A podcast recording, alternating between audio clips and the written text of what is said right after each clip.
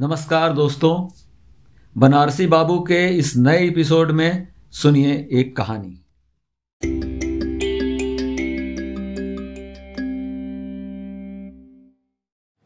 आज मैं आपको सुनाने जा रहा हूँ अपने चित्रकार मित्र अशोक भौमिक की कहानी, R M D. Ashok Bhowmik बहुत सालों तक मेडिकल रिप्रेजेंटेटिव रहे हैं और उनकी किताब है जीवनपुर हार्ट जंक्शन, जिसमें उन्होंने अपने मेडिकल रिप्रेजेंटेटिव डेज़ की कहानियाँ के संस्मरण लिखे हैं। और ये छोटी सी कहानी, ये छोटा सा संस्मरण लेखक हैं अशोक भौमिक। कोई मेडिकल रिप्रेजेंटेटिव जब किसी इलाके में पोस्टिंग लेकर जाता है तो उसके लिए सबसे ज़रूरी होता है डॉक्टर्स लिस्ट। यानी इलाके में डॉक्टरों की सूची। ये सूची उसे उसके पहले वाले रिप्रेजेंटेटिव से मिलती है। इस लिस्ट में कई सूत्र छिपे रहते हैं, जिनका अध्ययन बहुत ज़रूरी होता है। किसी इलाके में अगर डॉक्टर के नाम के आगे एम डी एम एस या एम बी बी एस लिखा मिल जाए तो ज़ाहिर है आप उसके साथ ज़्यादा स्मार्ट बनने की कोशिश नहीं करेंगे। इसी के विपरीत, अगर किसी डॉक्टर के नाम के आगे लिखा मिले, डॉक्टर एन क्यू डी है या आर एम डी है तो आपको अपनी दवाओं को बेचने के लिए तमाम मक्कारियों को प्रयोग करने की पूरी छूट है। एन क्यू डी, यानी नॉन क्वालिफाइड डॉक्टर और आर एम डी, यानी ऐसे डॉक्टर जिन्हें रिप्रेजेंटेटिवों ने ही बनाया है। Representative made doctor. ऐसे ही एक एनक्यूडी थे, doctor B M D Pandey. Doctor B M D Pandey से मिलने के लिए चांदगढ़ से सुबह सुबह पहली बस पकड़नी पड़ती थी। यह इलाका भद्री कहलाता था। भद्री शाहबाद का ऐसा इलाका था जो हर साल बारिश के दो तीन महीने के लिए ज़िले के दूसरे इलाकों से पूरी तरह से कट जाता था। अगर इंदर भगवान की कृपा रही तो पाँच छह महीनों तक यहाँ बसें आ जा नहीं पाती थीं। और तब लोग ट्रैक्टरों पर बैठकर ही यहाँ पहुँचते थे। भद्री में दवा का अच्छा कारोबार था, क्योंकि इस इलाके में बिना डिग्री वाले डॉक्टर ही ज़्यादा थे। बड़े शहरों के मेडिकल कॉलेजों से पढ़े डॉक्टरों के लिए यहाँ की पोस्टिंग काला पानी जैसी ही थी। डॉक्टर बीएमडी का बहुत बड़ा मकान था। उनके मकान के सामने वाले आँगन में मरीजों का मेला सा लगा रहता था। जाड़े में सीमेंट के बने पक्के फर्श पर पुआल बिछा रहता था, जहाँ मरीज़ घंटों बैठकर डॉक्टर का इंतज़ार किया करते थे। भद्री और आसपास के इलाके के वे सुपरमैन थे। सुबह वे पीडियाट्रिक्स और गायनोकोलॉजिस्ट की प्रैक्टिस करते थे। और बाकी दिन जनरल प्रैक्टिस का था। डींगे मारने में उनका सानी मिलना मुश्किल था। अंग्रेज़ी भाषा के वे अनन्य भक्त थे। ये बात और थी कि अंग्रेज़ी में उन्हें सिवा very good very good that's right और ओ यस के अलावा कुछ नहीं आता था। डॉक्टर ब्रिज मोहन दास पांडे को अपने इस नाम से लगभग नफरत सी थी। वे अपने आप को डॉक्टर बी एम डी कहलाना ही पसंद करते थे। तो जनाब, सन 1975 के जाड़े की एक सुबह थी, जब मैं पहली बार उनसे मिलने भद्री गया था उनके अस्पताल में। मेरे पहले चांदगढ़ में हमारी कंपनी के रिप्रेजेंटेटिव थे मिस्टर कपूर। कपूर साहब उम्र और तजुर्बे में मुझसे बड़े थे। उन्होंने पहली बार मुझे डॉक्टर बी एम डी से मिलवाया था। सुबह को साढ़े दस या ग्यारह बजा होगा। डॉक्टर बीएमडी के दरबार की रौनक अपने चरम पर थी। कपूर साहब ने मेरा परिचय देते हुए कहा कि उनका तबादला बनारस हो गया है अब उनकी जगह मैं ही आया करूँगा। वाह वाह वाह वाह वाह वाह क्या बात है क्या बात है। ए, कोई काम हो तो बीएचयू के डॉक्टर गोपाल से मेरा नाम ले लीजिएगा। बीएचयू यानी बनारस हिंदू यूनिवर्सिटी। डॉक्टर गोपाल उन दिनों बनारस हिंदू यूनिवर्सिटी के मेडिकल कॉलेज के डायरेक्टर थे और डॉक्टर बीएमडी उनका नाम ऐसे ले रहे थे जैसे डॉक्टर गोपाल उनके जूनियर हों। डॉक्टर बीएमडी के इस अंदाज का उनके व्यापक नाम में बड़ी भूमिका थी। मैंने अपनी कंपनी के दवाओं का बखान हिंदी में करना शुरू किया।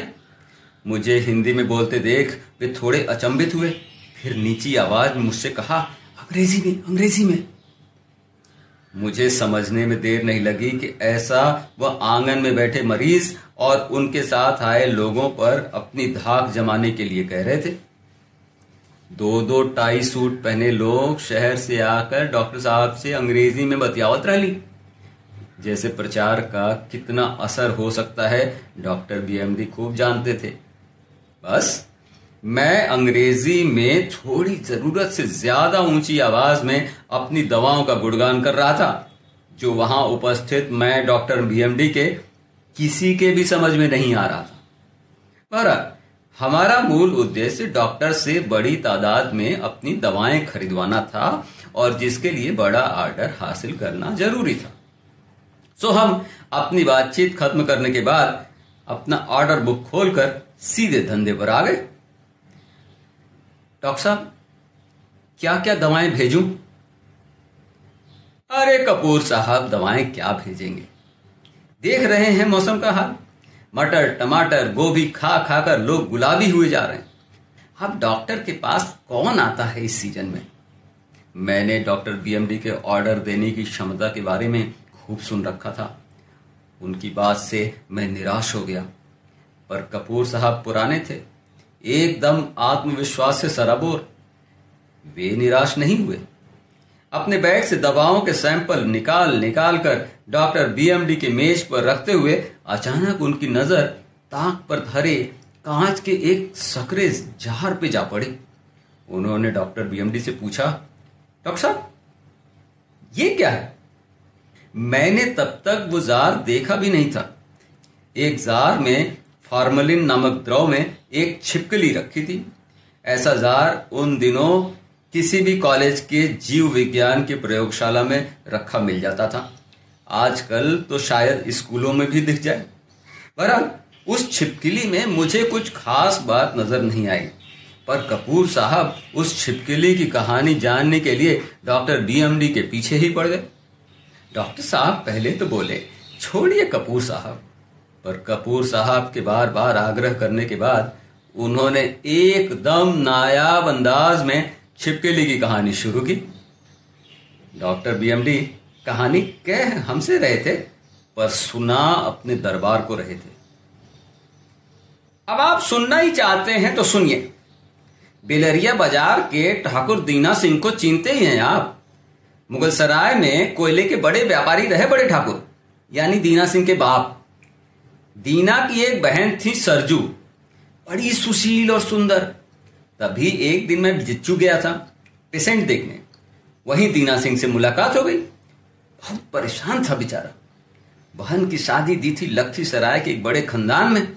अब गौना होना था, पर बहनी के पेट में दर्द। अब ये बुझिए कि बड़े ठाकुर बहनी को लेकर कहाँ कहाँ नहीं गए? बंबई, मद्रास के बीएचयू से लेकर दिल्ली में मेडिकल। कुछ भी नहीं छोड़ा। पर दर्द ऐसा कि कम होने का नाम ही न ले। मैंने पूरा केस सुनकर कहा, यहाँ दिखा लें। अगर आराम न हो तो भद्री में मेरे अस्पताल में बहनी को ले आइए। देखें क्या हो सकता है। फिर क्या हुआ, डॉक्टर साहब? बेटी को लेकर आए वे यहाँ, इस अस्पताल में? कपूर साहब की आवाज़ में छिपकली का सच जानने का आग्रह साफ़ था।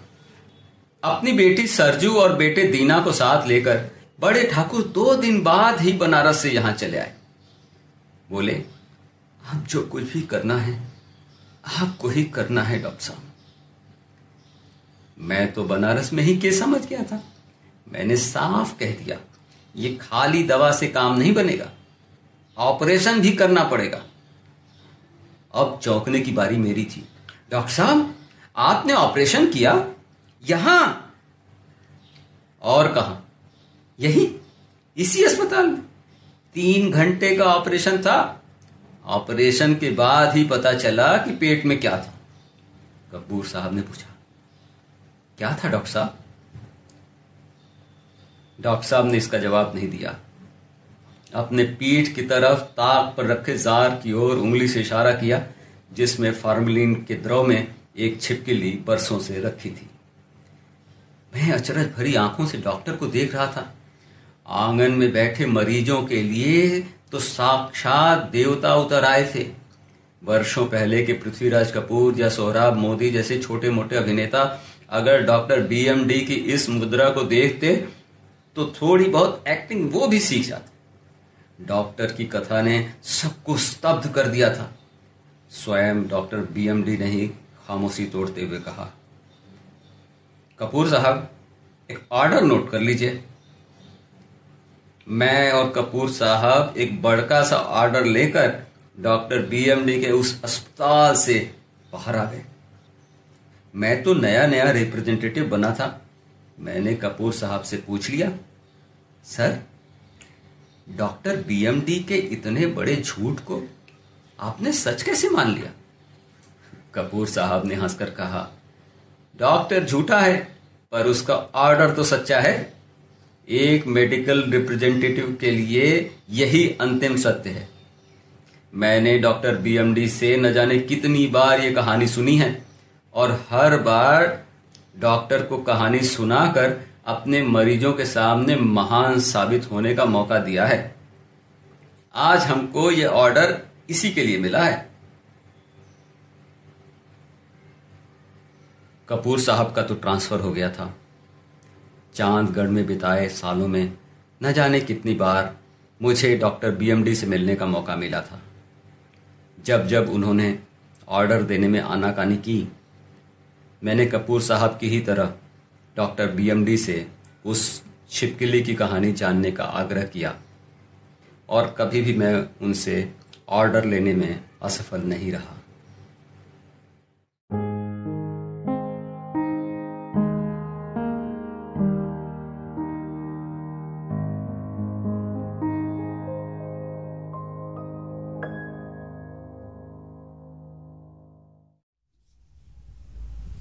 दोस्तों अभी आप सुन रहे थे अशोक भौमिक की लिखी कहानी, आर एम डी।